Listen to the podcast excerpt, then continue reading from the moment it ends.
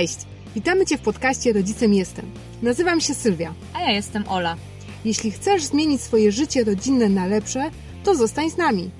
Opowiemy Ci, jak czerpać więcej radości z bycia rodzicem i nie odejść od zmysłów. Pokażemy narzędzia, które wykorzystujemy, by budować lepsze relacje w swojej rodzinie. Zdobywaj z nami wiedzę na temat rozwoju, a także korzystaj z praktycznych wskazówek oraz gotowych rozwiązań rekomendowanych przez pedagogów i psychologów dziecięcych. To co, wchodzisz w to? Zapraszamy!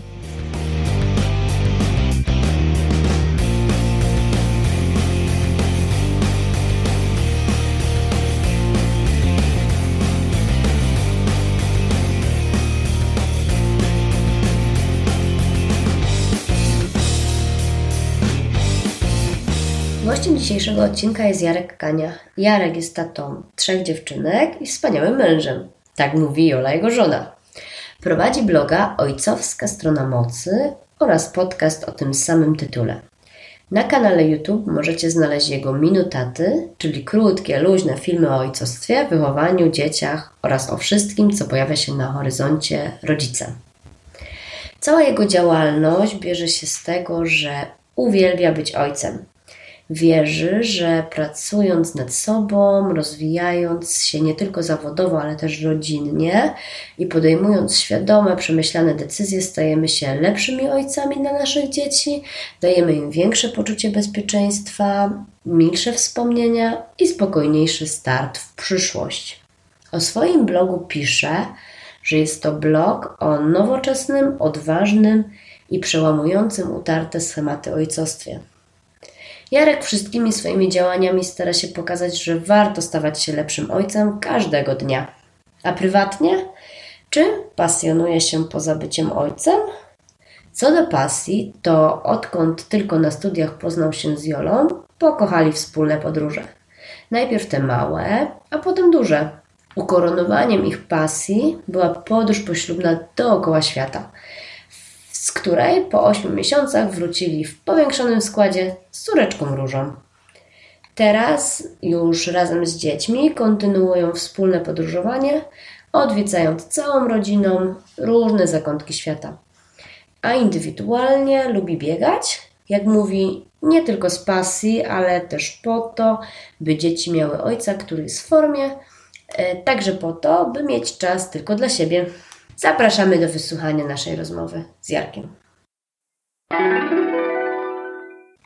Cześć Jarku, bardzo się cieszę, że zgodziłeś się y, do nas tutaj zawitać i zostać naszym gościem. Cześć dziewczyny.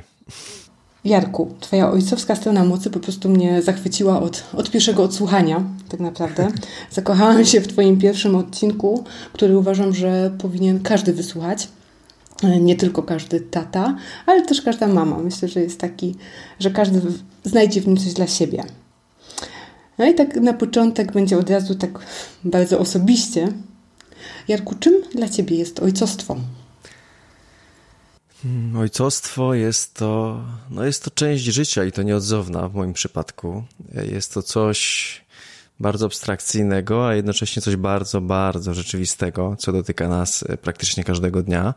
Nawet jeśli jesteśmy z dala od dzieci, to jednak jesteśmy tak mocno emocjonalnie związani, że no nie da się, nie da się oddzielić ojcostwa od całej reszty życia, a przynajmniej ja nie potrafię i chyba nie chcę. Natomiast kiedy myślałem sobie o tym, jak bym chciał nazwać ojcostwo, to dla mnie ojcostwo jest podróżą. Możliwe dlatego, że y, tak naprawdę bardzo lubię podróżować i to podróżowaliśmy z moją żoną jeszcze zanim była żoną, y, a teraz podróżujemy z dziećmi i podróże są ważną częścią mojego życia i każdy chyba odbiera albo powinien spróbować odebrać ojcostwo czy też rodzicielstwo w sposób sobie bliski. I dla mnie właśnie ono jest podróżą dlatego, że, y, że się zmienia. Jeśli jedziemy pociągiem, samolotem, idziemy na nogach, cokolwiek, to krajobraz się zmienia raz szybciej, raz wolniej. I tak samo jest w rodzicielstwie, w ojcostwie. Czasami te y, pojęcia będą tutaj zamienne, oczywiście.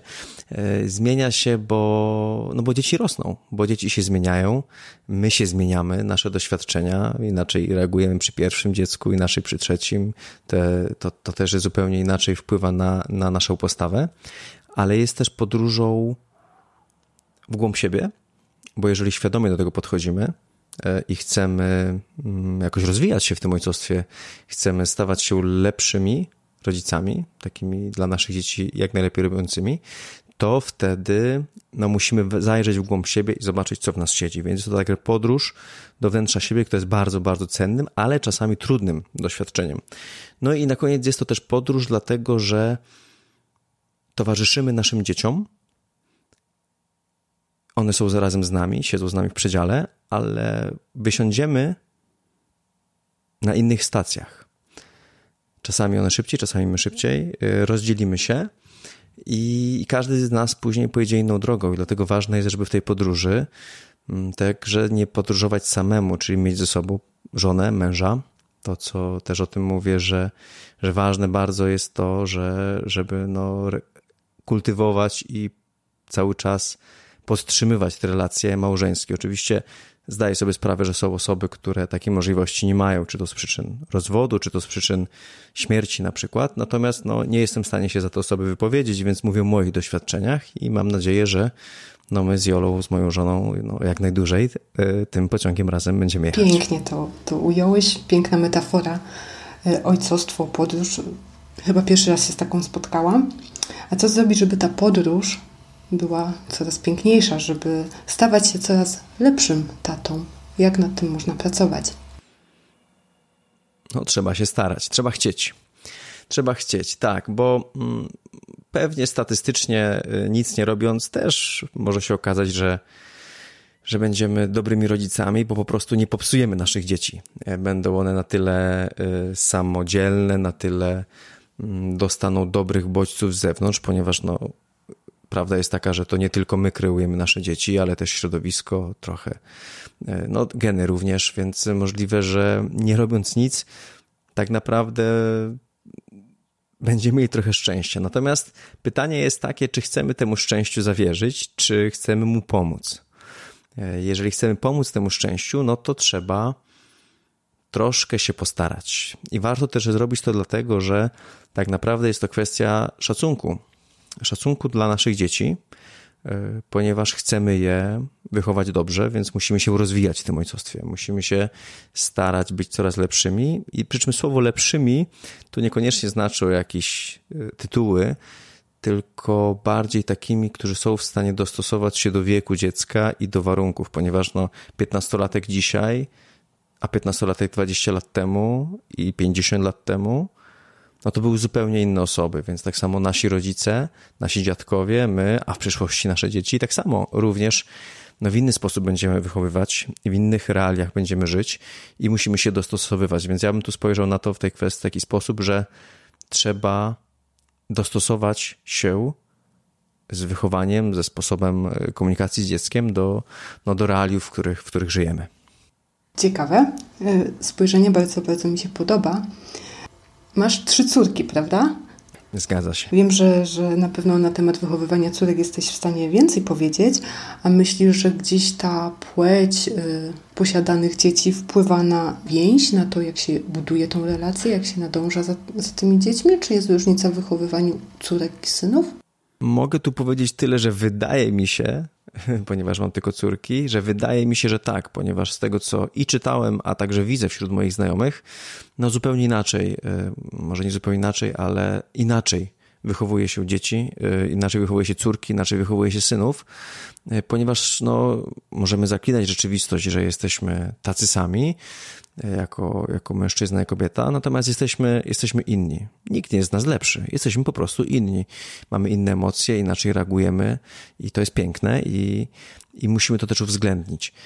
I wydaje mi się, że mężczyznom łatwiej jest wychować chłopców, a kobietom łatwiej dziewczynki, ponieważ mamy ten swój kilkudziesięcioletni bagaż własnych doświadczeń, mamy własną pamięć, e, co robiliśmy, jak się lubiliśmy bawić, jest nam po prostu łatwiej, przerobiliśmy to.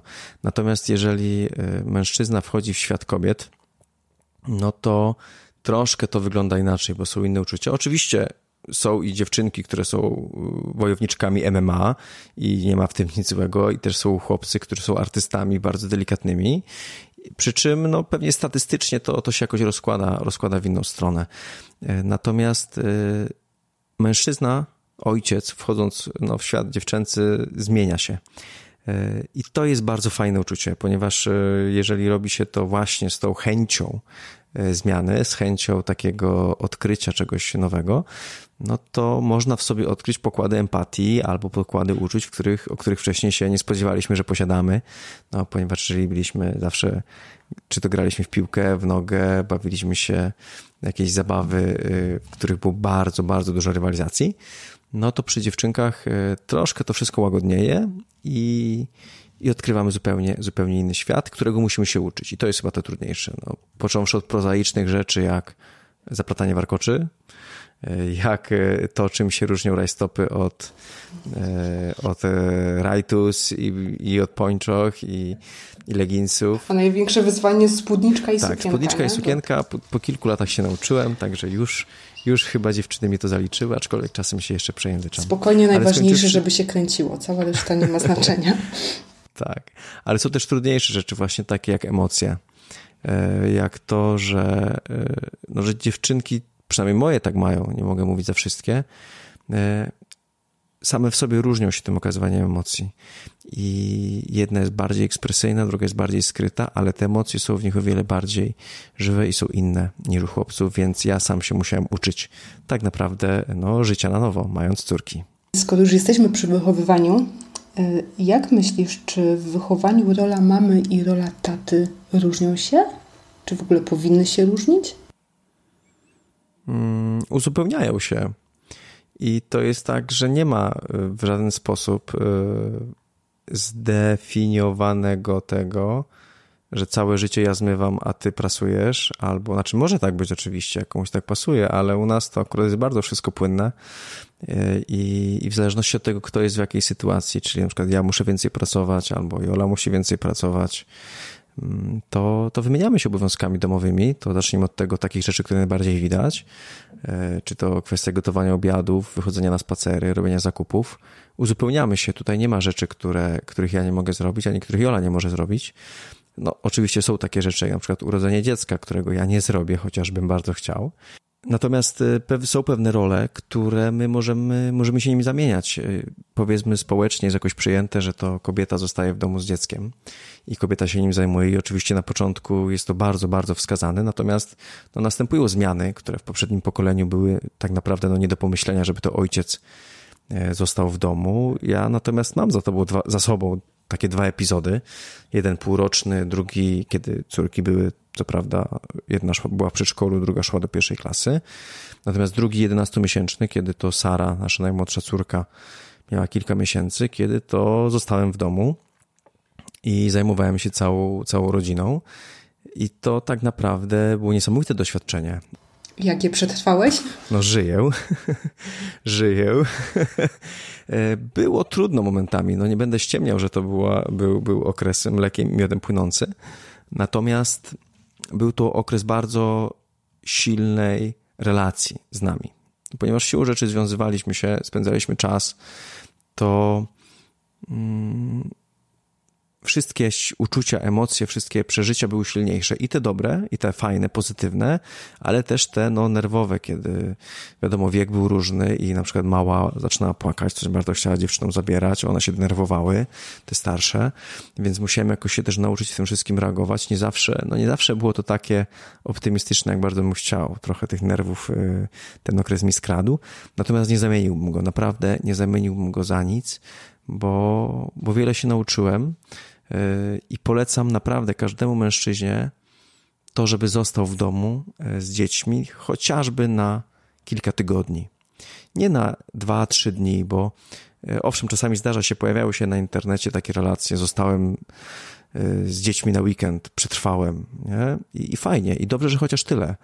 Natomiast mm, kiedy pierwszy raz zostałem z dwójką moich y, dziewczyn na kilka dni, kiedy Jola, Jola pojechała z koleżankami na taki damski wyjazd, żeby sobie odpocząć, no to wiecie, jedliśmy pierogi na lotosie, y, chodziliśmy, na śniadanie były lody, popcorn, pizza, takie życie, wiecie, idziemy do, do szafy, mówię, wybierzcie sobie co chcecie. Czyli faktycznie to cud, że nie, żyjesz. Nie. Nie, to było tylko kilka dni. To było tylko kilka dni. I to jest właśnie takie coś, co często my przeżywamy na początku, ale potem tak naprawdę pojawia się codzienność. I no nie możesz jeść codziennie pierogów y, na lotosie. I y, tak naprawdę wchodzi już pranie, wchodzą kupy, takie rzeczy bardzo no, namacalne i codzienne, które niekoniecznie pachną fiołkami i wyglądają jak, jak reklama. Więc to jest bardzo trudne. I przy czym warto przez to przejść, bo ja na przykład, po pierwsze, oprócz tych relacji z dziećmi, które bardzo, bardzo się wzmocniły, ja się dużo o nich nauczyłem, y, o sobie również, o moim braku cierpliwości na przykład, ale też o tym, że potrafię i nauczyłem się zatrzymać y, w jakimś tam moim gniewie, y, w moich silnych emocjach i powiedzieć: OK, stop, o co chodzi? Muszę jakoś to spokojnie rozwiązać.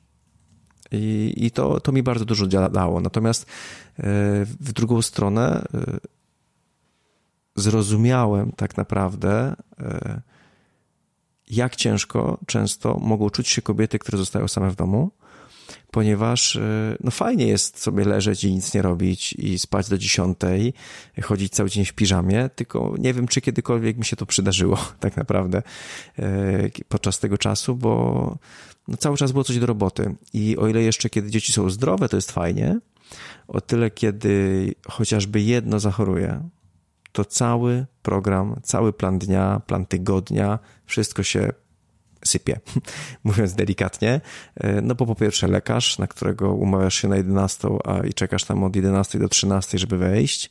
E, po drugie, no nie możesz na przykład w jakimś tak przypadku angin czy jakichś chorób takich zakaźnych wychodzić z domu, więc siedzisz. No, siedzisz i jedyne co widzisz przez cały dzień to małe ryczące dziecko, no i musisz sobie jakoś z tym poradzić. I teraz tak jakiekolwiek plany miałeś, czy to zawodowe, czy na przykład y, osobiste, coś chciałeś zrobić, wymyśliłeś sobie, że, y, że jakoś się odbijesz w tym czasie, no to wszystko legnie w gruzach. I to jest trudne. I zrozumiałem, znaczy widzę teraz, jak bardzo ważna jest pomoc partnera, męża, żony, no w tym przypadku, w większości przypadków męża, kiedy to kobieta zostaje w domu, żeby po powrocie z pracy ją odciążyć, wziąć się za dzieci, przejąć trochę obowiązku, powiedzieć masz, idź, wyjdź sobie tak po prostu, wyjdź z domu, odetchnij świeżym powietrzem, bo, bo to jest to, czego tak naprawdę naj, najczęściej brakuje, jeżeli się mieszka w bloku, bo jak się mieszka w domku, no to, to jest o wiele łatwiej. W stu procentach trzeba się z Tobą zgodzić. Znam ojców, którzy też z racji tego, jak pracują, więcej czasu spędzają z dziećmi niż, niż na przykład mama, aczkolwiek y, dużo ojców y, z racji właśnie wykonywanego zawodu, czy z racji pracy, no jednak jest tymi zapracowanymi tatusiami. Co można im poradzić, żeby ten czas, który mają taki wykrojony, żeby go efektywnie i tak fajnie spędzili z tymi dziećmi? Mm, każdy w nas jest w innej sytuacji zawodowej. E, ja w tej chwili pracuję, e, powiedzmy, że normalnie 8, 8 godzin mnie nie ma w domu. E, I no i tego czasu mam realnie mniej niż miałem y, wtedy, kiedy w tym domu byłem. Oprócz tego, no, rozwijam bloga, więc to też zajmuje czas. To się robi po nocach tak naprawdę, bo kiedy indziej nie ma tego czasu. I jeszcze próbuję trochę biegać, y, więc mm, no, tego czasu jest bardzo mało. Jeśli wliczymy w to wszystko jeszcze to, że są dzieci i żona, którą też fajnie byłoby spędzić czas, to jest to po prostu zwyczajnie trudne.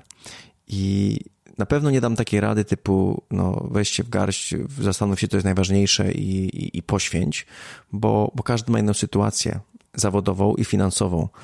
E, ktoś musi pracować, e, bo na przykład jest jedynym, jak to się mówi, żywicielem rodziny, no i nie może sobie pozwolić na to, że, że nie będzie pracował na przykład 10 godzin, bo tylko w ten sposób jest w stanie utrzymać swoją rodzinę. I to jest bardzo duży taki konflikt tragiczny, bym powiedział, ten z, z w szkole nas uczyli o tym chyba w Antygonie, był konflikt tragiczny, czyli cokolwiek wybierzesz, to są jakieś minusy.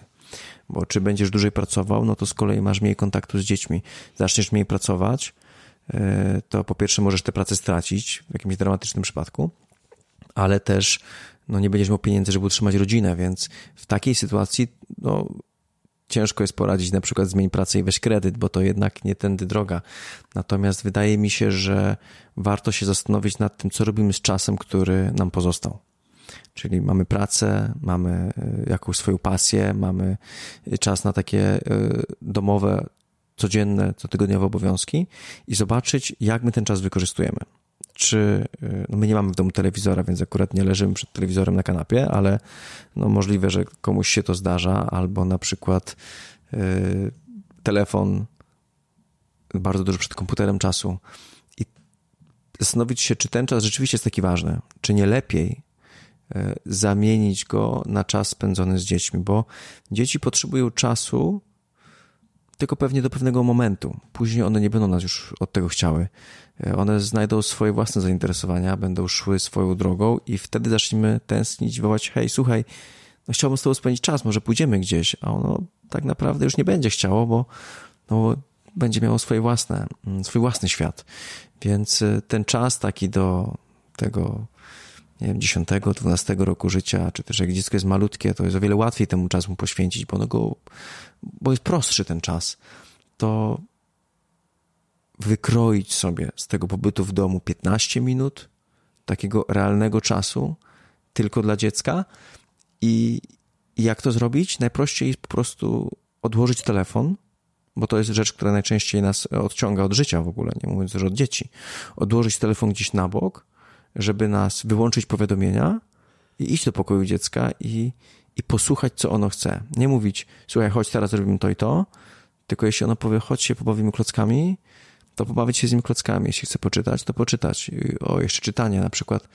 Czytanie na dobranoc jest świetną metodą budowania relacji i tak naprawdę załatwia nam, e, no, e, mówiąc tak brutalnie, dwa w jednym. Bo po pierwsze spędzamy czas z dzieckiem, więc e, budujemy jakąś tam relację. Dwa, no, w większości przypadków dzieci, którym się czyta, szybciej zasypiają, więc nie ma tych problemów z tym, żeby je, je położyć, więc jest nam też łatwiej, potem mamy więcej czasu, czasu dla siebie. Ja myślę, że też nie chodzi o ilość, a o jakość, co powiedziałeś, nawet te 15 minut czasami, e, które jest takie w pełni oddane temu dziecku, jest o wiele bardziej właśnie wartościowe niż pół godziny, kiedy jesteśmy oderwani tak, od tego dziecka i nie poświęcamy mu pełnej uwagi. Wiesz, nawet wtedy, jeżeli na przykład siedzimy przy komputerze i dziecko coś, e, znaczy ja się też na tym łapię, to nie jest tak, że, że ja tak nie robię, ale zdarza się, że dziecko przychodzi i, i coś od nas chce, e, czy też mówimy, ok, ok, idziemy na minutkę i wracamy, bo mamy coś ważnego, no realnie coś ważnego, a być może nieważnego. To jest też kwestia ustawienia sobie, czy to naprawdę jest ważne, czy nie może poczekać na przykład do wieczora. Ale robiąc w ten sposób, tak skacząc, my ani nie spędzimy dobrego czasu z dzieckiem, ani nie zrobimy dobrze tego, co mamy zrobić. Rozdzielając sobie to i na przykład, jeśli mamy już starsze dziecko, to mówimy mu, słuchaj, bawimy się teraz, na przykład mam pół godziny dla ciebie, 15 minut, ale później muszę to zrobić, muszę iść popracować, bo na przykład dzięki temu no, zarobimy pieniądze na to, żeby, no, żebyśmy mieli co jeść, mówiąc tak już, tak już bardzo, bardzo prosto i obrazowo, więc y, lepiej jest ten czas rozdzielić i dobrze wykorzystać osobny czas, niż robić taki miszmasz i tak naprawdę ostatecznie y, no, żaden czas nie jest dobrze zrobiony, ani spędzony, ani żadna czynność nie jest dobrze wykonana. Nie wiem, czy kiedyś słyszałeś o czymś takim jak pozytywna dyscyplina, y, bo w tym nurcie jest właśnie coś takiego, co jest nazywane mhm. czasem specjalnym. I to właśnie, o czym powiedziałeś, to mniej więcej odzwierciedla ten czas specjalny, który jest taki właśnie wyłącznie dla tego dziecka, w jakichś tam granicach, i wtedy jest tylko to dziecko. I wtedy właśnie to dziecko informujemy, że teraz jest ten czas specjalny i to też tak y, pozytywnie gdzieś tam wpływa na, na, na to dziecko, tak, że ono jest takie dowartościowane, że fajnie, że teraz ja jestem najważniejszy. No oprócz tego też łatwiej jest temu dziecku później gdzieś tam nas zostawić przy tych swoich zajęciach, które też no niestety No jest to oczywiście bardzo idealny obraz, bo często jest tak, że, no, że dziecko później dalej będzie chciało od nas, bo bo to, to jest tak naprawdę. To na, to na mm, pewno. No, jesteśmy często dla niego całym światem i, i, i, powinniśmy się cieszyć z tego, tak naprawdę. Cieszyć się, że dzieci chcą z nami spędzać ten czas, chociaż czasami te prośby, no, jeżeli mamy coś ważnego na głowie, no to są czasami nieco irytujące, no i wtedy musimy sobie jakoś to wszystko poustawiać. To jeżeli już jesteśmy przy spędzaniu czasu, Jarku, to jakie polecasz formy spędzania czasu dla taty i dzieciaków? Oj, oj, oj. No, mówiłem o książkach. E, czytanie książek jest bardzo fajną rzeczą. E, bardzo ją lubię i troszkę zaniedbawszy ją, wróciłem do niej e, teraz od stycznia, jako takie moje postanowienie noworoczne, więc czytam też na dobrano z moim starszym, dziesięcioletniej i ośmioletniej córce. co, i one cały czas to, czego chcą. One mnie wołają. Nawet czasami lektury im czytam, więc część lektur, powiedzmy, szkolnych jest przeczytana przeze mnie na dobranoc. E, one oprócz tego czytają też same, e, więc powiedzmy nie mam jakiegoś tam stresu, że za mało czytają, nie czytając lektur. Czytam też małej, czyli naszej dwójpółletniej. Więc czytanie naprawdę jest świetną rzeczą i rzeczą, którą każdy jest w stanie zrobić. Ona praktycznie nie wymaga żadnego nakładu finansowego, e, ponieważ nawet jeżeli nie mamy książeczek, a większość, jakieś książki zawsze są w domu, czy to po nas, czy to od kogoś, czy to w prezentach, no ale w większości miast, no, mówię, jeżeli ktoś mieszka w mieście, jeśli ktoś mieszka w, no, w domku bez adresu gdzieś w Tatrach, to trudniej, ale jeżeli ktoś mieszka w mieście, no to są biblioteki. W bibliotekach jest mnóstwo książek, więc jest to bardzo łatwe do zdobycia. E, inną metodą, jaką polecam czas, to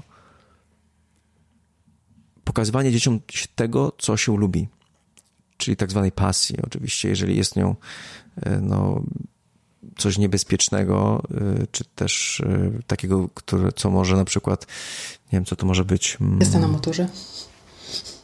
Yy, czy, czy już za No ja akurat jeżdżę z dziećmi na motorze. Tak? no, nie, nie, nie, motory przerażają. E, z tą ale nie no, oczywiście. też? No nie no, z tą dwójpółlatką jeszcze nie, no ale za, za pół starsze, roku. do szkoły. Nie no, z punktu widzenia przepisów już takich, powiedzmy mówiąc sucho, no to dziecko można wieść na motocyklu, jeżeli jest się w stanie utrzymać, siada, nogami sięga do podnóżków e, i do siódmego roku życia nie można jechać szybciej niż 40 km na godzinę. Powyżej siódmego roku życia można już pójść na autostradzie jak, jak dzik. No oczywiście tego nie robię. Odcinki, jakie pokonuję z dziewczynami są krótkie. Czyli masz ścigacza? Nie, nie, nie, nie, no ścigacza nie. nie? Taki spokojny miejski motocykl i to jeszcze 125 E, także nie ma ryzyka tego, że prędkość wysoką rozwinę. Natomiast... Y, Niewiele mi to mówi, ale na pewno wygoogluję. to jest taki motocykl, który można mieć na prawo jazdy kategorii B. E, kilka lat temu była zmiana w przepisach i on maksymalną prędkość ma około 90-100 km, ale wtedy tak się trzęsie, że i tak nic nie widać i nie ma komfortu jazdy. Więc jest to mała maszyna, natomiast w mieście, a mieszkam w mieście, jest to bardzo przydatne do mijania korków i szybszego powrotu do domu. E, I często zdarzało mi się, oczywiście w miesiącach ciepłych, zawozić dziewczyny do szkoły, do przedszkola no i to też mega tam działało zawsze, jak wychodziły z kaskiem. Bardzo były takie zadowolone i fajne, że wow, wracam z tatą na motorze, nie? I koledzy z klasy, koleżanki z klasy, tak, wow, super. Więc, więc, więc to było bardzo fajne. E, więc tak, pasja. Przy czym no, motocykl nie jest moją taką pasją, że jestem jakimś tam frikiem motocyklowym. Lubię to, podoba mi się taki powiew wolności, ale też e, no, szybsze dojeżdżanie do domu. To jest dla mnie, dla mnie ważne. E, pod względem nieprędkości alumienia korków. Natomiast pasja na przykład, e, to mówiliśmy o niebezpiecznej pasji, ale ktoś może mieć na przykład pasję mm, no nie Skakanie wiem. ze spadochronu. Nie skaczesz. O, na przykład. No to wiadomo, że takiego małego dziecka, nie, nie, nie, ze spadochronów nie skakałem jeszcze nigdy. To wiadomo, że takiego dziecka małego nie weźmiemy, ale na przykład yy, są, no przypuśćmy w moim przypadku bieganie, dwa lata temu zacząłem biegać, więc czasami biegam z dziewczynami, razem bierzemy udział w biegach gdyńskich, ale też na przykład one biegają, ja idę pobiegać, mówię chodźcie na rower i one jadą na rowerze, ja biegnę, więc sobie razem trenujemy. Inni mają pasje takie, gdzie są bardziej statyczne, nie wiem, e, programowanie, można dzieci wprowadzać do programowania też jakoś stopniowo. Są programy, w których można te dzieci uczyć jakiegoś, y, jakichś komend i, i wykonywania poleceń. Każdy z nas na pewno coś ma. Gotowanie. To są rzeczy, które da się z dziećmi robić i one wtedy będą to robić po swojemu. Nas to trochę może denerwować, że one to robią po swojemu, y, ponieważ my byśmy chcieli pójść na skrót, mówiąc, zobacz, zrób to, to, to i to, ale to nie ten etap. To jest taki czas, żeby one po prostu się z tym oswajały. Ale z punktu widzenia taty, fajne są tak naprawdę wyjścia i wycieczki.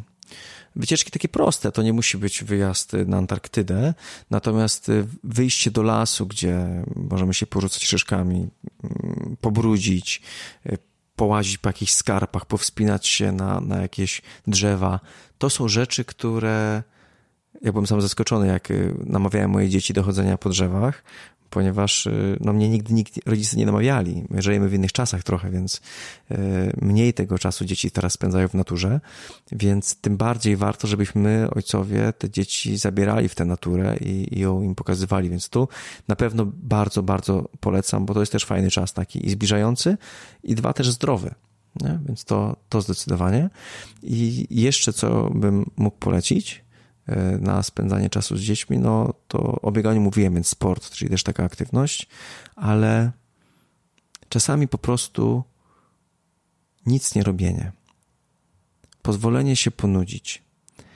E, to fajnie się sprawdza zimą, zwłaszcza, bo latem, jak jest ciepło, no to zawsze jest co robić prawie, ale takie nic nie robienie, usiąść sobie w pokoju, czy też na wersalce i, i poczekać, co dziecko wymyśli. Jak ono wymyśli, zacznie coś e, kombinować, coś e, swoją kreatywnością, swoją pomysłowością tworzyć, zacząć je wspierać, zobaczyć, co interesuje. I na przykład jeśli zaczyna coś, coś zgłębiać, e, czy to, nie wiem, odkręcanie, próbowanie śrubek jakichś, czy, czy tak jak mówię, jakieś chęci do gotowania, czy przekładanie zabawek, budowanie wieży z klocków, to zachęcanie i wspieranie, wspieranie jego, jego zainteresowań. I to myślę, że się opłaci i rodzicom, i ostatecznie też dzieciom. Pięknie. No, wspominałam też na samym początku o, o tym, że zakochałam się w Twoim podcaście od pierwszego odcinka. Mm. nie wiem, czy się domyślasz dlaczego, ale jako, jako żona, tak, e, właśnie bardzo mnie uderzyło to, co mówisz na temat tego, jakie powinno być podejście taty do mamy. Możesz przybliżyć? Tak, to był e, pierwszy podcast, który nagrałem już no, ponad rok temu. To było 10 sposobów, jak stawać się lepszym tatą. I pierwszym, pierwszą rzeczą, o której tam powiedziałem, było wcale nie coś, co, co jest skierowane do dzieci, czyli mówiąc o dzieciach, ale to, że e, szanuj, kochaj swoją żonę, matkę swoich dzieci, e, bo, bo to jest rzecz fundamentalna, tak naprawdę jeżeli dzieci możemy sobie tak naprawdę są przypadkowe, te, które się rodzą, my nie wiemy, co to są za ludzie, jak, jak wychodzą, a na żonę, z drugiej strony patrząc męża, no wybieramy sobie. Jest to osoba, z którą będąc świadomymi dorosłymi, no decydujemy się spędzić całe życie. Więc e, nie jest to, więc po pierwsze kwestia konsekwencji, ale o wiele ważniejsze jest to, że pokazując naszym dzieciom że wzajemnie się szanujemy, że wzrastamy w miłości, no dajemy dzieciom bardzo, bardzo fajny, duży, pozytywny zastrzyk bezpieczeństwa. One się czują dobrze w rodzinie. One wiedzą, że, że są kochane, że jeżeli my e, z Jolą, będąc w kuchni, damy sobie całusa, przytulimy się do siebie, to dzieci widzą, że, że w domu jest fajnie, że jest bezpiecznie i, i po drugie to, że, no, że miłość też można sobie okazywać, że my się też przytulamy, że przytulamy nasze dzieci, że, no po prostu, że żyją w domu, który, w którym jest miłość i dzieci, które wychowane są w takich domach bezpiecznych, w domach, w których miłość y, wzajemnie się sobie okazuje, no myślę i wierzę bardzo głęboko w to, że, że będą szczęśliwszymi ludźmi. Piękne. E, Jarku, też przez naszą rozmowę dzisiaj kilkakrotnie przewijała się kwestia telefonu, właściwie smartfonów, można już w tej chwili mówić. To jest ostatnio taki temat, który wydaje mi się jest bardzo na topie. E, cały czas widzę artykuły, które mówią o tym, że mm, telefon to samo zło, żeby dzieciom absolutnie nie dawać. E, nie ukrywam, że też e, znam Twoje zdanie poniekąd na ten temat, ale chciałabym, żebyś się, się nim podzielił mhm. z naszymi słuchaczami. No, jeżeli telefon to to samo zło, no to powinniśmy je odłożyć także i my. E, pytanie, czy jest to możliwe. Ja pamiętam, kiedy mój pierwszy telefon dostałem, dostałem od rodziców, byłem na drugim roku studiów. E, miałem 20 lat i w końcu rodzice mi kupili, więc to była zupełnie inna rzeczywistość. Oczywiście nie był to smartfon, tylko telefon. W tej chwili e, moja córka najstarsza dostała telefon pomimo usilnych próśb ze swojej strony od pierwszej klasy, żeby go dostała, bo było takie ciśnienie, to ustaliliśmy Pierwszej razem klasy, z żoną. szkoły podstawowej. Tak, była część dzieci, która już miała, oczywiście była tam mniejszość, nie? To jest też tak, że każde, na przykład młodsza córka nie ma takiego ciśnienia. E, nie? Pytam, bo właśnie moja córka w Ty... przyszłym roku idzie do pierwszej klasy, zresztą Oli, y, syn również i powiem Ci szczerze, mhm. że też już właśnie y, słyszałam że no ona by chciała telefon już teraz, jak pójdzie do szkoły, tak? Wiesz, to, jest też, mi się wydaje, ja to na początku się tak dziwiłem temu, ale zakumałem, że tak naprawdę te dzieci też chcą dorosnąć. Kiedyś, czemu dzieci palą papierosy? No bo żeby wydawać się, że są dorośli. Więc dzieci chcą mieć telefony, bo też chcą być jak dorośli, bo z czym oni nas widzą cały czas w ręce? No z telefonem. Więc to, że dzieci tak szybko chcą, to raz, że jest powiedzmy presja czasu, to dwa, że no one mają takie wzorce. My czasami rodzice zamieniamy się w takie twarzofony, że dzieci nas widzą, zamiast naszej twarzy widzą telefon. Jeśli ostatnio miałem takie doświadczenie w przedszkolu, y, w szkole na, na jasełkach, że dzieci wyszły na scenę od, odgrywać jasełka i po prostu wszyscy wyciągnęli telefony. Nie? Ja sobie się akurat siedziałem z tyłu.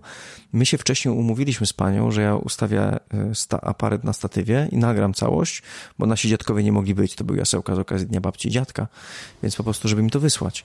E, oczywiście później udostępniłem to całej klasie, ale to mi dało takie przemyślenie, że te dzieci widziały w dużej mierze nie twarze i emocje swoich dziadków, tylko, no, tylko telefony. E, I też jest zrozumiałą rzeczą, że każdy chce mieć pamiątkę z tego wydarzenia, żeby pokazać innym, żeby pokazać dziecku, jak wystąpiło, i to jest zrozumiałe. I tutaj nie ma w tym nic złego. Natomiast kwestia formy, jaką to przyjmuję, więc y, mam nadzieję, że uda mi się teraz rozmawiając y, z, w szkole, czy też przy szkolu naszej najmłodszej córki, jakoś to tak zorganizować, żeby ustawić jakąś kamerę, żeby wszyscy byli zadowoleni i żeby po pierwsze dzieci widziały zaangażowanie zaangażowanie rodziców, czy też dziadków, czy też widzów ogólnie, a dwa, żebyśmy też skupili się na odbiorze, bo to jest też tak, że my nagrywając tracimy ten odbiór, tracimy ten kontakt z dzieckiem. Ja do dziś właśnie przyszła tutaj moja najstarsza córka, która nie chce spać i pamiętam jak dziś do tej pory pierwsze przedstawienie w przedszkolu, które tak, właśnie podpowiada mi, że płakałem, tak, bo tak było.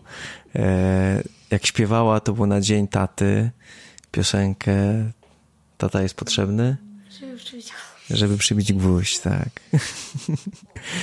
tak, tata jest potrzebny, żeby przybić gwóźdź. I ja po prostu słuchałem i no miałem łzy w oczach. My chyba nie nagrywaliśmy tego. Tego nie ma nigdzie nagranego. Ale ja to pamiętam. Jest w twoim serduchu. Właśnie. Ponieważ poświęciłem siebie całkowicie w tamtej chwili, to to jest we mnie i, i tego nikt mi nie skasuje. Nie?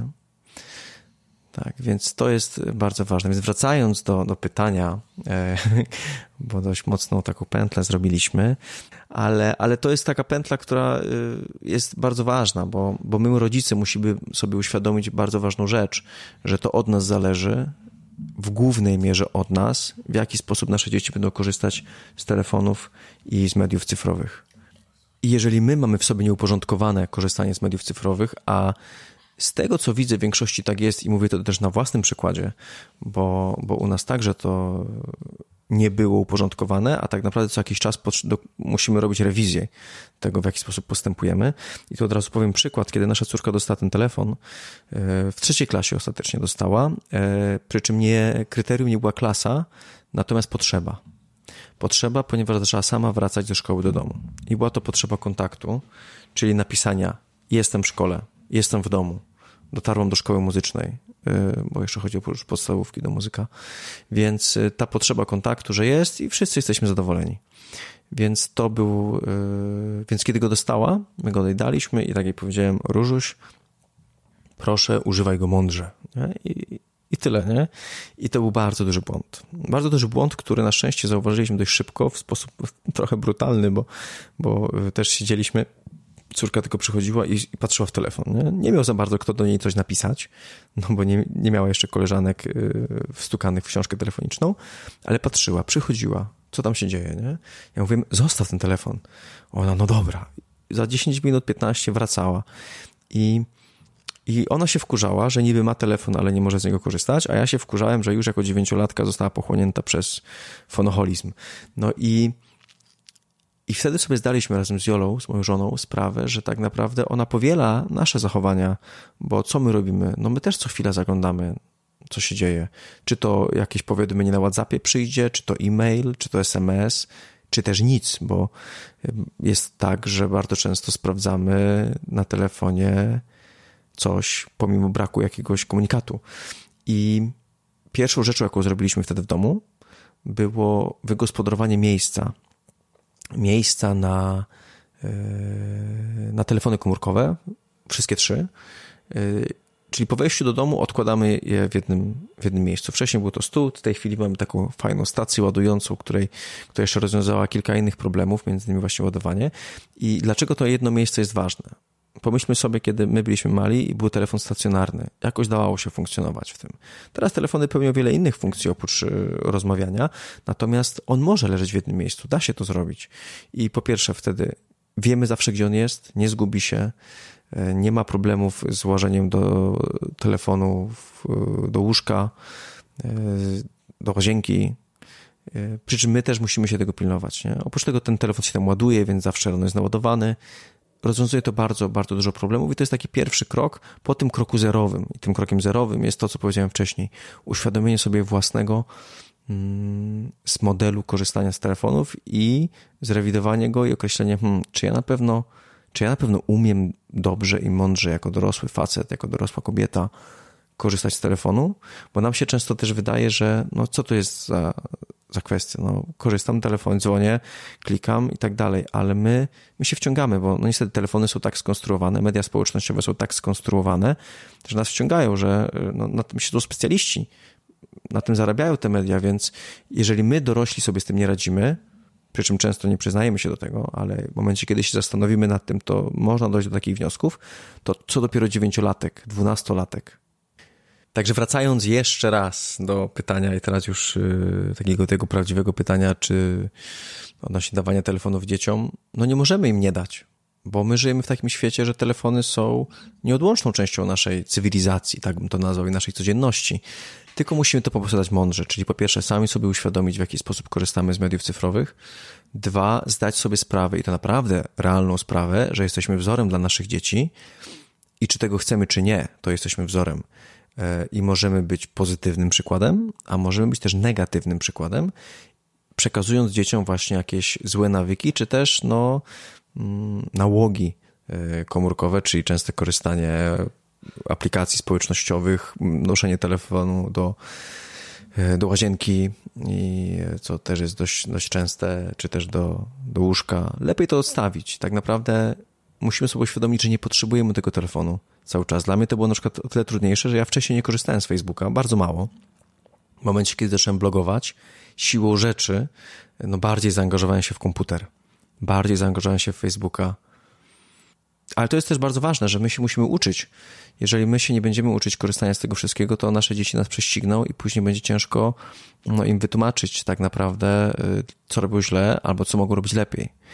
Także jeśli chodzi o dawanie dzieciom telefonów komórkowych, nie unikniemy tego.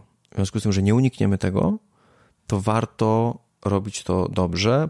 Polecam tutaj. Y, y, my stworzyliśmy, zresztą dwie rzeczy teraz.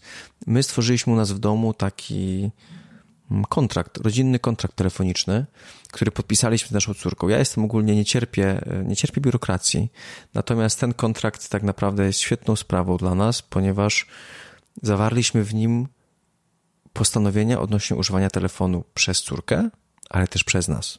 To nie jest tak, że my tylko dajemy jej zakazy i nakazy, e, które oczywiście rewidujemy co jakiś czas, w zależności od tego, jak sytuacja się rozwija. Natomiast my też siebie. I na przykład są tam takie punkty, które mówią, mm, że nie będę ignorantem telefonicznym, czyli będę, no, będę się rozwijał i będę wiedział, jeżeli inny punkt, że jeżeli dziecko do mnie przyjdzie z telefonem. Ja to córce powiedziałem, słuchaj, pojawi ci się coś na monitorze, co nie wiesz, co to jest. Czy to będzie ta przysłowiowa goła baba, czy jakieś inne dziwne rzeczy. Przyjdź i mi powiedz. Ja cię nie okrzyczę. Ważne, żebyśmy to rozwinęli. I to jest, y, trzeba w tych dzieciach, znaczy w tych dzieciach, trzeba w naszych dzieciach mm, wzbudzić naprawdę zaufanie bo bez tego będzie trudno ich nauczyć takich rzeczy, bo często no, w telefonie mogą wyskoczyć rzeczy wstydliwe, czy to będą tak jak mówię, te gołe baby, czy też mogą wyskoczyć jakieś zdjęcia ich znajomych, które im przysłali, na przykład jakoś poprzerabiane w dziwny sposób. Nie wiemy tak naprawdę, co się, co się pojawi. Natomiast musimy na to umieć, umieć zareagować. Inną rzeczą to jest też to dawanie tego przykładu, czyli na przykład wpisałem tam, że nie będę korzystał z telefonu w samochodzie bez zestawu głośno mówiącego, czyli taki pokazywanie, że nie jest złe korzystanie z tego telefonu, tylko trzeba to robić po prostu po prostu mądrze. Więc my stworzyliśmy taki kontrakt, on można go sobie pobrać z naszej strony, znaczy z, mojego bloga i żeby samemu to mm, uzupełnić. Natomiast druga strona, którą polecam, e, to jest e, Fundacja Dbam o mój zasięg, z którą, którą zresztą współpracuję i oni opracowują, oni zajmują się badaniem właśnie używania mediów cyfrowych e, wśród dzieci i młodzieży. To jest Fundacja z Gdańska i na jej stronie można pobrać raport, żeby zobaczyć tak naprawdę, jak to wygląda wśród dzieci i młodzieży, ale także materiały takie pomocnicze. E, I wkrótce ma się rozpocząć też projekt Fonolandia, który będzie wchodził do szkół, w których będzie nauczana edukacja cyfrowa, więc no myślę, że coraz większa świadomość tego tematu mm, sprawi, że będziemy my, rodzice, też mieli narzędzia do tego, żeby się do tego nauczyć i żeby mądrze, mądrze do tego tematu podejść. Dobrze. E, Jarku, jeszcze wracając do Twojego podcastu, który już tutaj e, kilkakrotnie przywołałam, Ojcowska Strona Mocy. E, mhm. Dwa fajne pojęcia się pojawiły. Jedno mi było znane, drugie nie. W jednych z odcinków. Pierwsze to klątwa wiedzy, mhm. która już powoli gdzieś tam zaczyna nas dotykać coraz częściej, a druga to koncepcja think. Czy możesz przybliżyć te dwa pojęcia? E, tak. Klątwa wiedzy mm, to jest pojęcie, które mówi o tym, że ciężko jest nam sobie wyobrazić, jak to jest, że ktoś nie wie tego, co wiemy my. Czyli mm, kiedy na przykład, i podałem tam przykład akurat dziecięcy, ponieważ to nie jest pojęcie parentingowe czy też rodzicielskie, to jest pojęcie ekonomiczne. E, e, I przy czym ja sobie je dostosowałem do naszej rodzicielskiej rzeczywistości jeżeli nie powiemy czegoś dziecku, że czegoś od niego oczekujemy, to ono tego nie wie. Pomimo, że nam się wydaje, że ono musi wiedzieć, bo my mówimy, że ma na przykład się pospieszyć. Tam akurat podałem taki przykład e, tego, że dziecko bardzo powoli się zbiera, a nam się akurat bardzo, bardzo spieszy, kiedy normalnie tego pośpiechu nie ma. Więc my się spieszymy, chcemy wszystko szybko załatwić, a to dziecko no, swoim tempem w tym przedszkolu czy też szkole wszystko załatwia i my się wkurzamy. E, jeżeli zaczniemy mówić, jasno o swoich potrzebach, czy też o, o sytuacji, w jakiej się znajdujemy, no to będzie o wiele łatwiej e, tak naprawdę dojść do mm, porozumienia, osiągnąć cel i uniknąć też wielu konfliktów. E, I to akurat nie tylko się mm, stosuje do dzieci, ale też w małżeństwie myślę, że jest to kwestia kluczowa. Patrzę tu teraz na moją żonę, która się e, do mnie uśmiecha. Tak, tak. I no bo my często nam się wydaje, że no, że przecież ja wiem, o co mi chodzi, to ta druga strona też musi wiedzieć. A jednak tak nie jest, nie? Często my, kobiety, chyba tak bardziej mamy taką przypadłość, no jak on może nie wiedzieć, no przecież głośno o tym myślę, tak? O, to właśnie. Nie może się domyślić, tak. no przecież to oczywiste, nie? No, że... Tam bardzo żeby sobie to uświadomić, te klątwy wiedzy, bardzo tam e, też w podcaście za, zaprezentowałem prosty, bardzo prosty, fajny eksperyment e, w którym z melodią. możesz przypomnieć odcinku, pamiętasz? To jest odcinek drugi. To jest odcinek drugi. I warto sobie go przerobić. My go z dziewczynami przerobiliśmy i one były w szoku, jak zobaczyły, że ten eksperyment działa. Także nie będę może zdradzał jego tutaj, Odsyłamy bo do, do, do przesłuchania odcinka. Ale zapraszam, tak. Natomiast druga rzecz, o której mówiłaś, czyli koncepcja think, e, też się stosuje do komunikacji. I think, czyli po angielsku myśleć, e, czyli pomyśl też w trybie rozkazującym, odchodzi się do tego, że zanim coś powiesz, to think, czyli pomyśl. Przy czym to think rozwija się jako akronim. Akronim, czyli e, skrót mm, pięciu, pięciu słów. T, H, I, N-K. I teraz tak, czy to, co chcemy powiedzieć, musimy pomyśleć o tym, czy to, co chcemy powiedzieć, jest T jak true, czy jest to prawdziwe. E, czy to jest H jak helpful, czyli pomocne? Czy to jest I jak inspiring, czyli inspirujące? Czy to jest N jak e, to było necessary, czyli konieczne? I K jak kind, czyli po prostu miłe, powiedziane w sposób miły.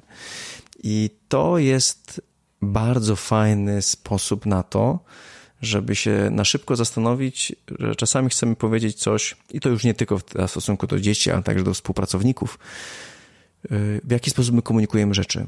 Że jeżeli komuś coś mówimy, czy to prosimy, czy na przykład e, bardzo chcemy, żeby ktoś zrobił coś, na czym nam zależy, albo chcemy zwrócić mu uwagę, że postępuje źle, bardziej chyba w, tej, w, tym momencie, jeżeli chcemy komuś zwrócić uwagę, że, że postępuje nie tak, jak nam się wydaje, że powinien robić, to właśnie zastanówmy się, żeby to zrobić tak, żeby nie zrobić ani sobie, ani jemu krzywdy, bo komunikacji można, można słowami zranić e, i tak naprawdę jeszcze bardziej zaognić sytuację, e, a jeżeli będziemy myśleć o tym, co mówimy i będziemy robić to w sposób właśnie uczciwy, spokojny, pomocny, bo jeżeli komuś zwracamy uwagę tylko po to, żeby mu go dobić, no to wiadomo, że nikt nie będzie chciał y, słuchać nas. Natomiast jeżeli robimy to w taki sposób, że okej, okay, tu coś nie wyszło, ale, ale nie odnosimy się do, do osoby, tylko do samego czynu. Czyli nie, nie pokazujemy, słuchaj, no dziecko, synu, córko, no, jesteś po prostu beznadziejny, bo to, bo jak mogłeś tak zrobić, nie? Tylko mówimy, słuchaj, to, co się stało, o trudno. Teraz możemy to naprawić w taki sposób i następnym razem możemy go zapytać, w jaki sposób mógłbyś to zrobić lepiej, zainspirować go do tego, żeby, żeby po prostu doszło do jakiejś zmiany i do poprawy, bo e, dzięki temu tak naprawdę osiągniemy cel podwójny. Nie dość, że nasz cel zostanie osiągnięty taki, że zrobi to, co chcemy, tylko nie wiadomo, może nie za pierwszym, nie za drugim, ale za dziesiątym razem albo za setnym, e, ale też sprowokujemy go do tego do myślenia i do tego, że ono samo będzie miało poczucie sprawczości, że o, wymyśliłem jak coś, jak coś zrobić. Czyli ja też mogę, powiedzmy, dochodzić do jakichś wniosków. Także tutaj takie dwie albo nawet i trzy pieczenie na jednym ogniu można zastosować, stosując taką prostą, aczkolwiek bardzo mm, bardzo konkretną metodę. Okej. Okay. Wczoraj się śmialiśmy, że ten nasz odcinek będzie trwał trzy godziny, także idziemy w dobrym kierunku. Ale oczywiście, że nie, no, oczywiście żartuję. W każdym razie będziemy się już zbliżać do końca, chociaż strasznie mi przykro z tego powodu, bo naprawdę można by Ciebie, ciebie było słuchać godzinami. E, I tak na koniec e, chciałam Cię zapytać o te ciemne strony bycia hmm. tatą, czyli o trudności w byciu ojcem. Jeśli w ogóle są. Co, gdyby nie było, to świat byłby zbyt idealny, także to nie jest tak, że nie ma. Ale to często te z... i zarówno dobre, i złe strony, mm, też ciemne, tak naprawdę wynikają z naszych, z naszych własnych doświadczeń i z tego, co chcę osiągnąć. Dla mnie na przykład osobiście e, takim najcięższym doświadczeniem jest zawsze to, że, że ja chciałbym, żeby wszystko było idealnie, żebym, żebym te dzieci idealnie wychowywał, nigdy nie zrobił błędu i kiedy, i kiedy jakiś ten błąd dochodzi, czy też jakieś nerwy mnie poniosą, albo zachowam się nie tak, jak powinienem, powiem właśnie, zapomnę o the thing, albo ta klątwa wiedzy gdzieś mi wyleci z głowy, to to mówię, kurczę, no przecież mogę to zrobić inaczej, teraz już zrypałem dzieciom psychę i już jestem beznadziejnym ojcem, nie? Więc taka chęć, chęć do bycia idealnym, która jest bardzo silna teraz i jest taka właśnie może nie ogólnoświatowa, ale dość silna presja na to, żeby, no, żeby tym dzieciom dawać wszystko, co trzeba wszystko co najlepsze, co jest samo z siebie dobre, ale jeżeli zapomniemy o sobie, no to może doprowadzić do jakichś takich wynaturzeń. I, i ciemną stroną właśnie jest też to, że, że zapominamy o sobie. E, I to w formie, i to w kwestii zarówno fizycznej, na przykład ten taki słynny tatusiny brzuch po ciąży, e, który, który nie chce zejść za szybko, ale też e, w formie, w kwestii psychicznej, czyli zapominam o swoich własnych potrzebach, o tym, że my też potrzebujemy czasu, że potrzebujemy odpocząć. Tutaj także no, bardzo mocno mam to dotyka, że mm, no, dla dzieci robimy wszystko, poświęcamy się dla nich na maksa, zapominając o tym, że tak naprawdę, jeżeli sami nie będziemy czegoś mieli, to nie będziemy w stanie tego dać. Jeżeli sami będziemy nieszczęśliwi z powodu na przykład przepracowania się albo ze zmęczenia permanentnego, bądź z braku czasu dla siebie i jakichś drobnych przyjemności, bądź też większych, no to nie będziemy w stanie dać tego szczęścia, szczęścia dziecku. Więc tu jest też taka pułapka tego zapomnienia o sobie, które na przykład w kwestii, jeśli ktoś ma takie tendencje do idealizowania rodzicielstwa, że muszę być najlepszy, no to powodują, że dochodzi do takiego wniosku, kurczę, no nie będę robił teraz czegoś dla siebie, bo ja muszę tu z dzieckiem czas spędzać. A jednak i dzieci potrzebują czasu same, my też potrzebujemy czasu sami, a dodatkowo taki czas, który my poświęcimy sobie, myślę, że na dłuższym etapie dzieciom też pokazuje, ok, bycie dorosłym nie jest wcale takie złe, że tylko musisz się z dziećmi, tylko też możesz robić fajne rzeczy. Możesz robić swoje własne pasje, więc e, może bycie dorosłym i może bycie rodzicem nie jest wcale takie straszne, jak mówią. Także to są takie dwie rzeczy, które oprócz permanentnego niewyspania, które dotyka chyba każdego i nas również nie umija, e, to, to, to te rzeczy bym podał. To już tak na sam koniec, zanim zapytam Cię o to, gdzie można Cię znaleźć, czego byś życzył każdemu tacie? Życzyłbym i życzę, życzę czasu. Czasu spędzonego z dziećmi, którego nic nie zagłusza. Nie zagłuszają nasze myśli, które uciekają do pracy, czy też do obowiązków. Nie zagłuszają dźwięki telefonów, które się do nas dobijają i nie zagłuszają nasze wyrzuty sumienia, że moglibyśmy robić coś innego. Czasu, w którym cieszymy się po prostu obecnością z naszym dzieckiem i tym, co mu je przekazujemy. I tego czasu, który jest zupełnie inny, kiedy dziecko ma miesiąc, kiedy ma pół roku, kiedy ma 5 lat, 10 lat i pewnie to, co czekamy w przyszłości, 15 i 20. Także tego czasu życzę sobie i każdemu z osobna. My również przyłączamy się do tych życzeń. To jeszcze, Jarku, powiedz, gdzie można Ciebie znaleźć online? Yy, online ojcowska strona mocy.pl to ojcowska strona mocy pisane razem. I tam tak naprawdę jest, yy, są linki do wszystkich miejsc pozostałych. Jest to fanpage, na którym oprócz publikowania artykułów też staram się zamieszczać jakieś różnego rodzaju informacje i ciekawe aspekty życia rodzicielskiego. Staram się, żeby to było zabawne i nawet chyba mi to wychodzi czasami. Jest też podcast. No, twój, twój filmik y, ostatni to po prostu bije, bije wszelkie rekordy, tak? O tym, o tym właśnie, jak się zmienia podejście y, do pierwszego dziecka i do trzeciego, jak, tak. jak, jak, jak ono jest różne. Jest po prostu genialne filmiki, i zabawne. Filmiki, filmiki to jest coś, co bardzo nam się spodobało rodzinnie robić, ponieważ no, w blogu jest też zaangażowana moja rodzina, E, dziewczyny pomagają przy robieniu filmów. E, troszkę niestety nam ostatnio spadła częstotliwość, musimy to nadrobić, ale one pomagają przy robieniu filmów, e, też podpowiadając swoje rzeczy, występują w nich, ale także wszystkie okładki podcastów, których jest już 24, za dwa tygodnie będzie 25, więc czas leci bardzo szybko, to mm, wszystkie okładki one projektują same. Ja im mówię, jaki jest temat, one biorą swoje Playmobile, ludziki i, i układają je mi w jakąś scenkę, która pasuje do, do, tematu. Więc są też zaangażowane w to wszystko. No więc właśnie jest e, fanpage, jest też podcast. Mm, do niego jest też link na, e, na stronie. Jestem na Spotify'u, na iTunes i na wszystkich takich androidowych e, apkach na, do słuchania podcastów. Nie mam Instagrama, może się kiedyś dorobię, ale e, może najpierw chcę dobrze zacząć robić to, co już mam, a potem dopiero próbować jakoś iść w nowe, w nowe rejony. I jeszcze jest, no ten YouTube, o którym wspomnieliśmy, jest kanał na YouTubie, przy czym większość filmów puszczam także na Facebooku, ponieważ one mają większą moc rażenia, większą moc dotarcia, więc to się pokrywa. To, co jest na YouTubie, pokrywa się z tymi filmami, które są na Facebooku że zapraszamy wszystkich na ojcowską stronę mocy. Tak podsumowując, Jarku, bardzo Ci dziękujemy za poświęcony czas. Bardzo Ci dziękujemy za rozmowę, za wszystkie cenne wskazówki, cenne rady. I mogę śmiało powiedzieć to, co Ci napisałam w pierwszej wiadomości. Jesteś kopalnią wiedzy.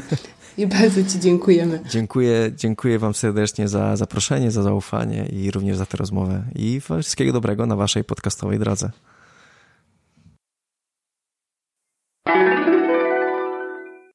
Gościem dzisiejszego odcinka był Jarek Kania. Dla Jarka bycie ojcem jest częścią życia. Porównuje je do wspólnej podróży pociągiem. gdzie kiedyś każdy będzie mógł wybrać swoją stację. Żeby stawać się lepszym ojcem, trzeba przede wszystkim chcieć. Co więcej, na pewno trzeba w to wkładać wysiłek, aby stawać się w tej roli coraz lepszym.